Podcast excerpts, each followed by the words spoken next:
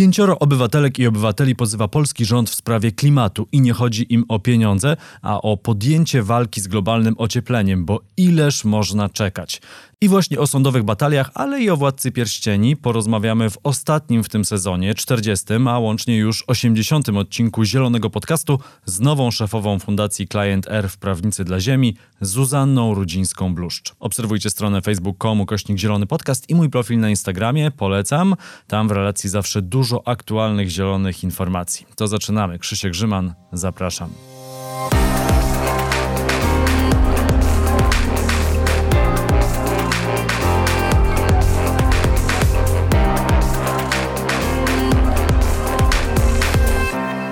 Gościnią Zielonego Podcastu jest Zuzanna Rudzińska-Bluszcz, nowa szefowa fundacji ClientEarth Prawnicy dla Ziemi. Dzień dobry. Dzień dobry, dzień dobry panu, dzień dobry państwu. A wcześniej główna koordynatorka sądowych postępowań strategicznych w Biurze Rzecznika Praw Obywatelskich, no i oczywiście kandydatka na Rzecznika Praw Obywatelskich, więc jeżeli komuś to nazwisko gdzieś tam z tyłu głowy się, się coś odezwało, że to nazwisko znano, to pewnie właśnie z tego kandydowania, no tam jedynie niektórym posłom to, to nazwisko nie mogło jakoś wejść do głowy, ale, ale myślę, że... Tak było, potwierdzam. Tak, tak, tak. To może pierwsze pytanie jest takie. Żyjemy w kraju, gdzie transformacja energetyczna idzie no, wyjątkowo powoli, ale walka z zanieczyszczeniem powietrza też, w tym ze smogiem. Lasy się u nas rżnie. Czy cała nadzieja pozostaje teraz w bataliach prawnych o nasze prawa, traktowanie tego jako nasze prawa obywatelskie? No bo wiele osób już opuszcza ręce i, i aktywiści też i mówią, no kurczę, tu się chyba nic nie zmieni. Tak, wydaje mi się, że tutaj y, konieczne są działania na wielu płaszczyznach. Mi oczywiście bliższe są działania prawne, jestem prawniczką. W moim arsenale właśnie te narzędzia prawne odgrywają główną rolę. Y, natomiast y, my ludzie na froncie walki o zwiększenie działań państwa w zakresie naszego bezpieczeństwa ekologicznego, bezpieczeństwa klimatycznego, y, musimy działać jak drużyna pierścienia, a drużyna pierścienia y, pani Tolkiena wiedzą, są tam bardzo różne postacie i każda z tych postaci ma swoją rolę do odegrania w, w trylogii Władca Pierścieni. I tak samo postrzegam nasze role, to znaczy na tej scenie potrzebni są i aktywiści, potrzebni są ci, którzy wspomagają rząd w pisaniu dobrego prawa, w tworzeniu dobrego prawa i potrzebni są też prawnicy, którzy w przypadku niewłaściwego wykonywania prawa będą pomagać rządowi w zwiększeniu ambicji poprzez powództwa sądowe. No i rozmawiamy też w takim szczególnym tygodniu, bo w tym tygodniu pięć osób zdecydowało się pozwać polskie władze za bezczynność w sprawie kryzysu klimatycznego, którego skutki odczuwają już teraz, będą odczuwać ich dzieci. Państwa fundacja w tym pomagała, pomagała też kancelaria Gesel, która jak rozumiem się zaczyna też specjalizować w tych tematach. Czego dokładnie dotyczą te pozwy i czego się domagają te osoby, te, te, tych pięć osób? Rzeczywiście, ja mam poczucie, że dzisiaj dzieje się historia. Czasami w życiu prawniczki są takie dni i ten dzień do nich należy. Fundacja ClientEarth wniosła pierwsze w Polsce pozwy klimatyczne. Takie pozwy nie są rzadkością na świecie. Obecnie toczy się około trzydzieści takich spraw z powód właśnie indywidualnych osób przeciwko rządom ich krajów o to, że nie podejmują adekwatnych, wystarczających działań, żeby przeciwdziałać kryzysowi klimatycznemu. Te pozwy, które zostały wniesione przez Fundację ClientEarth dotyczą na razie trzech osób. Do końca czerwca będzie to w sumie pięć osób, które już doświadczają na własnej skórze kryzysu klimatycznego. Mamy panią Małgorzatę z Doliny Biebrzy, mamy pana Piotra z Wielkopolskiego Lasu, mamy panią Monikę, z, która mieszka nad Wysychającą Pilicą, Maję, która ma lat siedemnaście i jest aktywistką klimatyczną i Piotra, rolnika z Warmii. To są wszystko osoby, które naocznie doświadczają skutków, negatywnych skutków kryzysu klimatycznego. I stwierdziły bardzo słusznie z naszą pomocą, że odpowiedzialność za działania i wszystkie narzędzia administracyjne, prawne, legislacyjne głównie ma państwo. To państwo ma w stosunku do nas, mieszkańców i mieszkanek Polski, obowiązki, żeby zapewnić nam to bezpieczeństwo. Skoro państwo swoich zadań w tym zakresie nie wykonuje albo wykonuje je w za małym stopniu, to osoby te zdecydowały się państwo polskie pozwać i pozywają Skarb Państwa nie o odszkodowanie, nie o zadośćuczynienie, nie o pieniądze tutaj chodzi, ale o to, żeby po pierwsze sąd uznał odpowiedzialność państwa za zapewnienie bezpieczeństwa klimatycznego i żeby zobowiązał rząd, Skarb Państwa reprezentowany przez szereg ministerstw do redukcji krajowych emisji C O dwa zgodnych ze wskazaniami nauki, no i naszymi międzynarodowymi zobowiązaniami. Nie będę pytał, czego się państwo spodziewają, jakiego rozstrzygnięcia sądowego, no bo domyślam się, że składając pozew, to, to chcecie go po prostu wygrać. No ale patrząc na ostatnie dwie bardzo różne sprawy i dwie bardzo różne decyzje. Z jednej strony decyzja zabezpieczająca Trybunału Sprawiedliwości Unii Europejskiej w sprawie Turowa, gdzie nam zakazał wydobycia węgla i to dość takie nowe orzecznictwo, czy decyzja T S U E, która bardziej wyżej stawia środowisko, środowisko i jakość życia ludzi niż na przykład bezpieczeństwo energetyczne kraju i to jest decyzja na poziomie europejskim, a z drugiej strony rozstrzygnięcie Sądu Najwyższego o tym, że prawo do życia w czystym środowisku nie jest dobrem osobistym. Nie wiem, czy ja dobrze kojarzę, ale to chyba była sprawa w ogóle wniesiona przez R P O, tak? Tak, tak, bardzo dobrze pan kojarzy, to znaczy to nie była sprawa wniesiona przez R P O, to była sprawa, którą wniósł e, rybniczanin Oliver Palasz, e, którego reprezentował e, mecenas Miłosz Jakubowski z Fundacji Frank Bold, ale Rzecznik Praw Obywatelskich już na e, wczesnym etapie sprawę monitorował, a później przyłączył się do niej przed sądem drugiej instancji. Myśmy również e, byli obecni przed Sądem Najwyższym. E, co ciekawe, tutaj w tej sprawie e, smogu rybnickiego splatają się dwa wątki mojego życia, bo z jednej strony prowadziłam tę sprawę e, z ramienia Rzecznika Praw Obywatelskich, a teraz prezentowałam już ClientEarth na rozprawie przed Sądem Najwyższym, bo ClientEarth również złożył opinię przyjaciela sądu w tej sprawie. No i właśnie wspomniałem te dwie sprawy, bo to pokazuje może różne wrażliwości, różne priorytety. Może w Polsce no po prostu takie sprawy, takich spraw się jeszcze nie da wygrywać. No ale zawsze musi być ten pierwszy raz. Ja jestem zdeterminowana, żeby pchać Polskę, mówiąc kolokwialnie, do przodu. To znaczy, żeby, żeby zapewniać te standardy ochrony praw człowieka, a powiedzmy sobie, że kwestie kryzysu klimatycznego nierozerwalnie wiążą się z prawami człowieka. Więc ja jestem zdeterminowana, żeby te kwestie standardu przestrzegania praw człowieka w Polsce polepszać. I e, oczywiście po uchwale Sądu Najwyższego w sprawie Olivera Palarza, czyli tej, tego rybnickiego smogu, po tej uchwale byłam zawiedziona. Byłam zawiedziona, że Sąd Najwyższy nie zdecydował się na taki progresywny krok, by uznać prawo do życia w czystym powietrzu jako dobro osobiste. E, warto podkreślić, że to nie chodzi o uznanie tego dobra dla wszystkich ludzi e, jednakowo, tylko za wskazanie, że jest taka możliwość, jeżeli stan faktyczny będzie to potwierdzał. Tutaj zawsze w tych sprawach ochrony dóbr osobistych trzeba pokazać związek przyczynowo-skutkowy między dobrem osobistym a jego naruszeniem. Więc y, oczywiście y, to był policzek, to był policzek dla mojej prawniczej dumy i nadziei, bardziej może nie dumy, ale nadziei.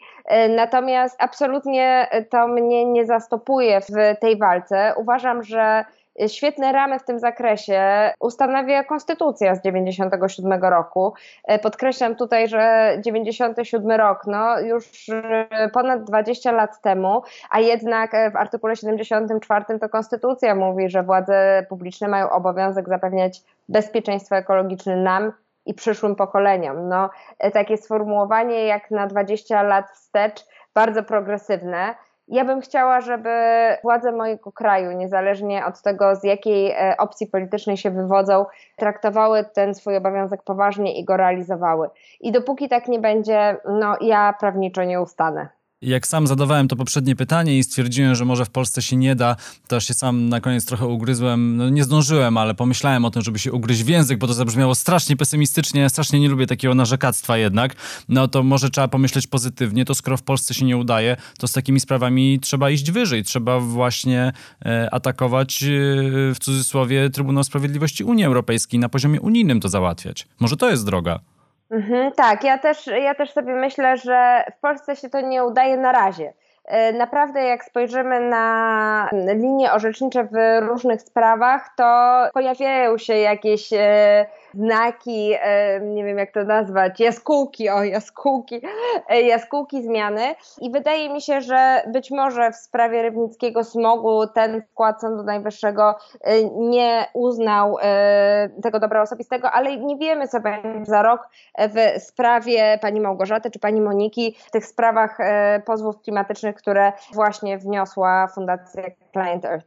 Natomiast warto spojrzeć i zaraz odniosę się, pamiętam panie redaktorze o tym C U E, natomiast najpierw chciałam się odnieść do tego, co w ogóle się dzieje na zachodzie Europy, bo to też jest jakiś prognostyk być może y, dobrych zmian również w Polsce, jednak wszyscy jesteśmy jedną wielką europejską rodziną. I y, y, te zmiany wprowadzane przez sądy no, dzieją się i dzieją się w bardzo szybkim tempie, jak chociażby w Holandii, w Irlandii, w Niemczech. No, najbardziej chyba znaną taką sprawą jest y, proces Fundacji Urgenda, która pozwała holenderski rząd za nieodpowiednie działania przeciwko zmianom y, klimatu i argumentacja Urgendy polegała na tym, że rząd ma obowiązek ochrony życia i zdrowia swoich obywateli. I sąd w Hadze przychylił się do żądania pozwu Urgendy, zobowiązał państwo do osiągnięcia redukcji co najmniej dwadzieścia pięć procent gazów cieplarnianych do końca dwa tysiące dwudziestego roku w stosunku do roku dziewięćdziesiątego, czyli potwierdził, że Holandia ma prawny wynikający z wyroku sądu obowiązek zmniejszenia emisji gazów cieplarnianych. Ten wyrok został podtrzymany przez holenderski Sąd Najwyższy i w konsekwencji tego holenderski rząd zadeklarował odejście od węgla. I podobnie w marcu dwa tysiące dwudziestego pierwszego roku, czyli dosłownie kilka miesięcy te, temu, niemiecki Federalny Trybunał Konstytucyjny orzekał w sprawie skarg konstytucyjnych wniesionych przeciwko przepisom e, niemieckiej ustawy o ochronie klimatu e, i również uznał, że te cele klimatyczne są za mało ambitne. W związku z czym widzimy, że na zachodzie Europy to sądy, najpierw aktywiści, którzy wnoszą sprawy, a później sądy pchają rządy w kierunku zaadresowania dostrzeżenia i zwiększenia ambicji klimatycznych. A wracając jeszcze do tego C U E? Oczywiście, to znaczy ja zarówno w zakresie kryzysów klimatycznego, jak i w zakresie praworządności patrzę z dużą nadzieją na zarówno C U E, jak i na Europejski Trybunał Praw Człowieka w Strasburgu. To są takie sprawy, no zwłaszcza kryzys klimatyczny, które nie mają granic. Myślę, że tutaj rzeczywiście Unia Europejska i jej instytucje mogą wprowadzić bardzo dużą zmianę. Widzimy to na przykładzie chociażby Turowa. Widzisz to na przykładzie ostatniej deklaracji, na razie niewiążącej, w zakresie elektrowni w Bełchatowie, która również jest motywowana chęcią zdobycia środków unijnych. Ja od kilkunastu minut naszej rozmowy jestem pod wielkim wrażeniem optymizmu i energii. Naprawdę, jeszcze nie zdarzyła mi się tak pozytywna rozmowa, a, a to już jest osiemdziesiąta w tym podcaście, żeby ktoś miał tyle energii i z taką pasją opowiadał o tym, co robi i czym się zajmuje. Dodajmy, to są jeszcze tematy prawne, więc już w ogóle przecież moglibyśmy tutaj zasypiać po piętnastu minutach tej rozmowy, a tymczasem jest mnóstwo energii, e, aczkolwiek z tym zdaniem, że przecież wszyscy jesteśmy europejską wielką rodziną i to się może przeniesie też do Polski, to można by się nawet zgodzić, tylko że my w tej rodzinie jesteśmy tym takim narzekającym na wszystko wujkiem, tak? Który jak widzi chłopaka z chłopakiem, to mówi, co to ma być? Jak słyszy o klimacie, to mówi, no to normalne, pogoda się zmienia. Wydaje mi się, że niestety, ale póki nie zajdzie zmiana polityczna w Polsce, to te wszystkie starania i aktywistów, i prawników, to kurczę, no wszystko będzie jakoś tak, no, no nie przyniesie to jakiegoś chyba zadowalającego bardzo efektu. I chyba nie da się zmusić kraju na przykład do transformacji energetycznej, no jeżeli wszystkim się tam u góry wydaje, że jakoś to będzie z tym węglem i do tej końca tej kadencji to nie trzeba będzie podejmować radykalnych kroków, żeby nie zdenerwować górników, a to się może zrobi w kolejnej, bo to się tak zawsze odkłada. I ja też trochę wiążę nadzieję na przykład z sektorem finansowym, że może on zmusi branżę do tego, żeby one, różne branże, tak, żeby one się przestawiły na te bardziej zielone tory, bo po prostu nie będzie finansowania już na te stare e, projekty. No ale jakby na to nie patrzeć, no z tą ekipą za sterami, no chyba będzie ciężko. No i znowu pana redaktora zaskoczę, bo tak sobie myślę, słuchając pana, że nie możemy w mojej ocenie mówić, no dopóki władza się nie zmieni, to, to nic się nie zmieni, dlatego że to w naszych rękach jest zmiana władzy, to my obywatele możemy tej zmiany dokonać i ja wierzę głęboko, że ta zmiana w społeczeństwie polskim się dokonuje, to znaczy społeczeństwo polskie, już używając tego porównania, które, którego pan użył, społeczeństwo polskie dostrzega, że ten wujek jest trochę dwudziestowieczny, że ten wujek, no, że to wujku, to nie przystoi jednak wygłaszać takich treści publicznie. I społeczeństwo polskie tego wujka rozliczy w kolejnych wyborach. No ja na to liczę.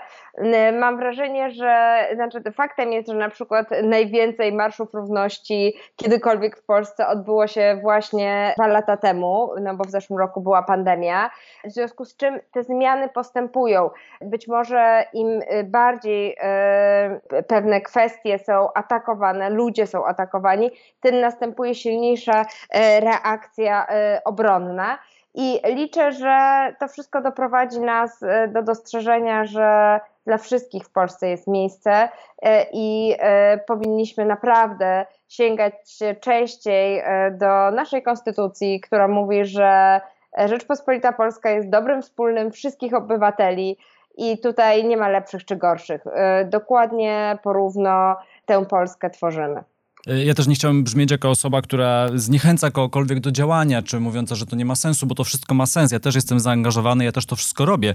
Tylko trudno jest się oczywiście spodziewać jakichś spektakularnych efektów w kraju, gdzie no jednak na szczytach władzy zrozumienie dla problemów klimatycznych jest, jest bardzo małe. I to chyba też nawet wystąpienie prezydenta Andrzeja Dudy na tym szczycie klimatycznym u Joe Bidena to pokazało. No ale może politykę zostawmy, a, a może przejdźmy bardziej do polityki ClientEarth, to znaczy pytania o to, jak pani nowa szefowa widzi rolę tej organizacji i na czym się ClientEarth będzie skupiało w najbliższym czasie. No już te pozwy z tego tygodnia chyba, chyba trochę pokazują. Tak, zdecydowanie. No, ja od lat obserwuję z podziwem działania pracowników ClientEarth, bo to nie tylko prawnicy, ale także kampanierzy i osoby zajmujące się komunikacją. komunikacją. Myślę, że ja wnoszę do tej organizacji taką właśnie wrażliwość prawno-człowieczą.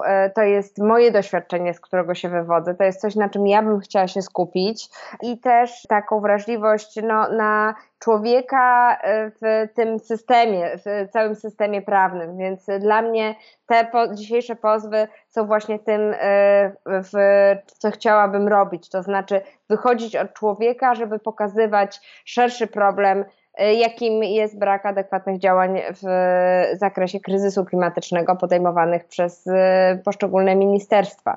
Więc myślę, że takich pozwów myślę, że będzie więcej. Bardzo też mi zależy na tym, żeby wyjść z Warszawy, żeby dostrzegać problemy lokalne i też lokalnie wspomagać aktywistów i mieszkańców, bo to często mieszkańcy po prostu biorą sprawy w swoje ręce, bo już doszli do ściany w, w relacji z władzą publiczną. Czyli dużo mm, pomocy i batalii yy, prawnych. No pewnie kolejna noga ClientEarth yy, to jest konsultowanie aktów prawnych, które są stanowione w Polsce. Tak, tak. Rzeczywiście ClientEarth używa tych narzędzi prawnych w sposób bardzo różnorodny, bo z jednej strony oczywiście pozywamy, pozywamy Skarb Państwa, ale z drugiej strony też Skarb Państwa, czyli no, państwo, ministerstwa, wspomagamy w tworzeniu dobrego prawa, czyli jesteśmy na tym etapie jeszcze przed parlamentarnym, Wydaje mi się to niezwykle istotne, dlatego że no, każde prawo po pierwsze musi być dobrym prawem, a po drugie musi być stosowane i to są dwie strony medalu, o których trzeba pamiętać. Zresztą dzisiaj też odpowiadając na czyjeś pytanie w zakresie tych pozwów mówiłam, my, my nie pozywamy Skarbu Państwa dlatego, że chcemy Polskę piętnować, tylko że chcemy o Polskę zadbać i dlatego też wspomagamy rządzących, tych czy innych w tworzeniu właśnie dobrych przepisów prawnych, które będą realizowane i realizowalne. Natomiast trzeba powiedzieć również głośno, że niestety obecna władza zmniejsza zakres konsultacji społecznych i tutaj ta przestrzeń do wnoszenia konstruktywnych uwag przez organizacje pozarządowe niestety się kurczy. A jak te doświadczenia życiowe, zawodowe się przydają właśnie w takiej pracy? Bo tu jeszcze możemy zdradzić tylko słuchaczom, że przed tym jak przez pięć sześć lat była pani w Biurze Rzecznika Praw Obywatelskich, to wcześniej przez dziesięć pracowała w różnych takich dużych korporacjach, obsługując też prawnie firmy. Jak to się przekłada później na działalność w trzecim sektorze? Ja myślę, że każdy element mojego doświadczenia tutaj był bardzo przydatny i gdzieś myślę sobie, że niezbędny. Na pewno sznyty procesowe, adwokackie zdobywałam pracując w Kancelarii Wardyńskiej Wspólnicy, gdzie byłam najpierw aplikantką, później młodą adwokatką. No, tam nauczyłam się rzemiosła, rzemiosła procesowego. Natomiast wcześniej pracowałam w kancelarii, która zajmowała się prawem fuzji i przejęć, czyli czymś zupełnie, z czego nie korzystam teraz, natomiast tam na przykład nauczyłam się dyscypliny pracy, nauczyłam się stawiać sobie ambitniejsze cele. No oczywiście ta wrażliwość prawno-człowiecza i stosowanie pozwów sądowych w celu zmiany systemowej, no to jest doświadczenie właśnie w Biurze Rzecznika Praw Obywatelskich, które z radością mogę kontynuować w Fundacji ClientEarth. To teraz trochę pytań od słuchaczy.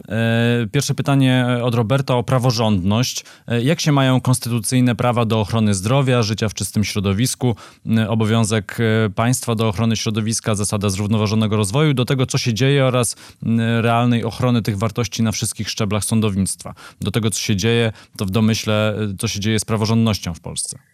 No myślę, że tutaj nie zaskoczę pana, nie zaskoczę państwa, mówiąc, że konstytucja w tym zakresie jest łamana i tutaj ciężko o ten optymizm z początku rozmowy.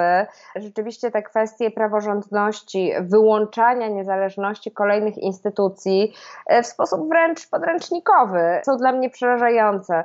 Ja bym nie lekceważyła ostatnich słów prezydenta Baracka Obamy, który mówił o tym, jak można odejść od demokracji w stronę rządów autorytarnych. To nie dzieje się w sposób spektakularny, nie potrzeba do tego przewrotu wojskowego, dlatego tak ważne jest trzymanie się tego drogowskazu, jakim jest konstytucja i nie relatywizowanie tych przepisów, które są fundamentami demokratycznego państwa prawnego, o którym mowa w artykule drugim. Kolejne pytanie, trochę odnośnie tego pozwu z tego tygodnia. No ale Agnieszka, zadając je, jeszcze nie wiedziała, że taki pozew będzie. Kogo i gdzie pozwać, żeby w Polsce przyspieszyć działania rządu lub korporacji dla klimatu? To ja bym dopowiedział do tego, no a może bardziej powinien być pozew zbiorowy w takim razie, bo takich wkurzonych Polaków myślę, że jest więcej niż ta odważna piątka, która, która teraz z pozwami wystąpiła. Być może, aczkolwiek w tym wypadku, jeżeli pozywamy, opierając to powództwo na dobrach osobistych, to musimy wykazać indywidualizację naruszenia. Tutaj wchodzę na język prawniczy, ale niestety nie ucieknę od tego. W każdym razie musimy pokazać, że ta konkretna osoba, przysługują jej dobra osobiste, które zostały naruszone w wyniku konkretnych działań lub zaniechań. Tak? I dlatego mamy tych powodów, a nie innych, bo możemy wykazać, że y, pani Małgorzata z Doliny Biebrzy żyje w ciągłym zagrożeniu pożarami albo podtopieniami, pani Monika z nad Pilicy boryka się ze skutkami wysuszania rzeki Pilica na skutek kryzysu klimatycznego i tak dalej, i tak dalej. To procesowo jest dużo bardziej w mojej ocenie skuteczny. Mm-hmm. No tak, no po, pozwy zbiorowe mają to do siebie, że zwykle się stosuje w takich sprawach jak na przykład franki. Kiedy mamy stan faktyczny dokładnie taki sam, czy słynna sprawa, na której kanwie był film Erin Brokowicz z zatruwaniem wody bodajże przez jakąś fabrykę. Wszystkie osoby są w takiej samej sytuacji i wtedy łatwiej, wtedy konstrukcja pozwu zbiorowego może, może dobrze, dobrze zagrać. To ja się wetnę jeszcze z jednym swoim pytaniem, no bo wiadomo, że takie organizacje jak, jak wasze, jak ClientEarth, ma ograniczone moce przerobowe, a wspomniała już pani o pomocy aktywistom także w terenie. Może przydałyby się też jakieś tutoriale w internecie, gdzie aktywiści mogliby no przynajmniej doczytać, żeby wiedzieć, do kogo dalej się udać albo co co dalej zrobić w konkretnych sprawach. Bo myślę, że osób, które chcą działać, jest dużo, ale często po prostu brakuje im w tym przypadku prawniczej wiedzy. Tak, no dziękuję bardzo za te sugestie. Przyznam szczerze, że mam głowę pełną pomysłów, naprawdę. Mam głowę pełną pomysłów, co zrobić. Przed oczami mam osoby, które żeśmy poznawali, głównie na Śląsku, podróżując z rzecznikiem Adamem Bodnarem w ramach naszych spotkań regionalnych przez te ostatnie lata. I bardzo wiele osób to były właśnie mieszkanki albo mieszkańcy jakiejś miejscowości, po prostu, którzy nie mieli w sobie zgody na to, żeby liście na wiosnę nie były zielone, tylko fioletowe, na skutek wyziewów z pobliskiej fabryki. Pamiętam taką panią, która mówiła, że wie, kiedy w pobliskiej fabryce jest awaria, ponieważ wychodzi ze swoim dzieckiem, ono wymiotuje na progu. To się zdarza raz, dwa razy w miesiącu i wtedy wie, że jest awaria. No, wyobraźmy sobie, że takie rzeczy dzieją się w Polsce. I jednocześnie pamiętam, że ta pani działała pod własnym imieniem i nazwiskiem, ponieważ nie było komu jej pomóc założyć stowarzyszenia. A ona miała nie dość, że dziecko, to jeszcze swoją pracę i nie była prawniczką. Dlatego na pewno to wsparcie ludzi na miejscu, tych, tych bojowników lokalnych jest niezbędne. No i zastanawiam się, w jaki najlepszy sposób to zrobić, ale na pewno będę podejmować działania w tym zakresie. Kolejne pytanie od Franciszka, nawiązujące do tematu smogu, także wyroku Sądu Najwyższego. Czy aby prawo do czystego powietrza, czystego środowiska było dobrem osobistym, to ono musi być wpisane expressis verbis do kodeksu cywilnego? Nie, nie, absolutnie nie. I właśnie na tym polegała nasza argumentacja w tej sprawie rybnickiej. Katalog dóbr osobistych jest otwarty. On jest, czyli, czyli kodeks cywilny mówi, dobra osobiste każdego człowieka podlegają ochronie, dobrami osobistymi jest na przykład prawo do zdrowia, prawo do prywatności korespondencji, prawo do dobrego tam ochrony imienia i tak dalej, i tak dalej. Więc to jest tylko przykładowy katalog dóbr osobistych. Dlaczego? Dlatego, że ustawodawca, będąc mądrym ustawodawcą czasami, przewidział, że stosunki społeczne, pewna wrażliwość społeczna będzie się z biegiem lat zmieniać, w związku z czym trzeba ten katalog pozostawić otwartym, żeby to sądy doprecyzowywały, co w danym momencie, w danym społeczeństwie jest istotne i co ludzie chcą chronić. To już powoli zmierzając do końca, jeszcze takie pytanie, a w zasadzie komentarz od Michała. W Polsce prędzej prawem człowieka jest dostęp do darmowego miejsca parkingowego niż dostęp do świeżego powietrza. No i faktycznie u nas jeszcze dużo pracy jest do wykonania w tym zakresie. To za każdym razem, gdy prezydent Warszawy ogłasza jakieś plany zwężenia głównych arterii z trzech do dwóch pasów na przykład, co wiadomo musi być ogromną tragedią dla kierujących pojazdami, to podnosi się szczególnie w social mediach jakaś taka wielka, wielka burza. Jak to może tak być? A, a o tym smogu, który zresztą nie jest problemem tylko i wyłącznie sezonowym, no bo przecież ze smogiem mamy do czynienia przez cały rok, właśnie z tym smogiem transportowym. E, jakoś nikt tak głośno o tym nie mówi i jakoś nikt tak głośno o to nie walczy. Chyba, chyba jeszcze dużo pracy też do wykonania takiej edukacyjnej jest po prostu w Polsce. Na pewno, na pewno. Dla mnie takim probierzem są rozmowy z moim tatą, który pamiętam, jak się oburzał na rewolucję na Świętokrzyskiej i na korki spowodowane ścieżkami rowerowymi i zwężeniem ulicy Świętokrzyskiej w Warszawie. Więc ja tutaj prowadzę swoją prywatną, prywatną kampanię edukacyjną, sama jeżdżąc rowerem. Natomiast widzę, że podejście mojego taty się zmienia i liczę, że że ten mój probierz jest także reprezentatywny dla całego społeczeństwa. Myślę, że ta pandemia też trochę być może przyniesie jakiś zmian w naszym myśleniu o, o życiu. Jednak może Warszawa jest nawet trochę bardziej zacofana mentalnie pod tym kątem, bo jak się jeździ do mniejszych miejscowości, to mam wrażenie, że one często są bardzo zazieleniane, bardzo tam mieszkańcy dbają o ten komfort życia, a my w Warszawie strasznie pędzimy i trochę też to zamiłowanie do samochodów wynika z tego, że musimy być tu, teraz i i zawsze jesteśmy spóźnieni, a czasem przy, przyjemnie jest y, zwolnić. Oj tak, no ale to chyba jeszcze trochę przed nami. Faktycznie Warszawa rzeczywiście jest tym chyba najszybszym miastem w Polsce. Ja też mam takie wrażenie, szczególnie wyjeżdżając na przykład nad morze, gdzie wszyscy jednak w troszkę wolniejszym tempie żyją. Ostatnie pytanie od Grzegorza. Wiem, że pani Zuzanna lubi Władcę Pierścieni i no właśnie stąd pytanie, którą postać z książek Tolkiena chciałaby przenieść do życia publicznego w Polsce? No oczywiście Gandalfa. Ja myślę, że jakbyśmy mieli Gandalfa, a, to byśmy byli w zupełnie innym miejscu. No zobaczymy. Zobaczymy, w jakim będziemy miejscu. Zobaczymy też zresztą, co z Rzecznikiem Praw Obywatelskich, bo to się w nadchodzącym tygodniu okaże, jaki będzie wybór w Sejmie, a później w Senacie. No na pewno ciekawe są to czasy, na pewno dużo wyzwań przed fundacją. Bardzo dziękuję za rozmowę. A i jeszcze jedno pytanie, bo ja miałem takie wrażenie, czy to jest prawda, nie wiem, bo nigdy nie byłem w biurze ClientEarth, czy pracuje więcej pani niż pan? W fundacji? A to mnie pan redaktor tutaj zaskoczył tym pytaniem. Bo zawsze ekspertki się wypowiadały u mnie w podcaście. Ponieważ doszłam, doszłam do ClientEarth w pandemii, to nawet nie miałam okazji spotkać się w biurze. Nie wiem, jaka jest proporcja. Mamy też panów na pewno. Natomiast jest dużo, rzeczywiście dużo jest szefowych programów, więcej jest szefowych programów niż szefów programu, to na pewno. No tak, ale też, bo to, to jest ciekawe, prawda? Przepraszam, bo to już miało być ostatnie pytanie, to już będzie naprawdę ostatnie, ostatnie pytanie, że w karierze prawnika, mając do wyboru naprawdę bardzo wysokie zarobki w kancelariach, no versus en dżi o sa, który nawet dobrze płaci, to wydaje mi się, że to nadal będzie gdzieś tam yy, yy, duża dysproporcja. To naprawdę trzeba to robić już z jakąś ideą ważną, yy, ważną w głowie.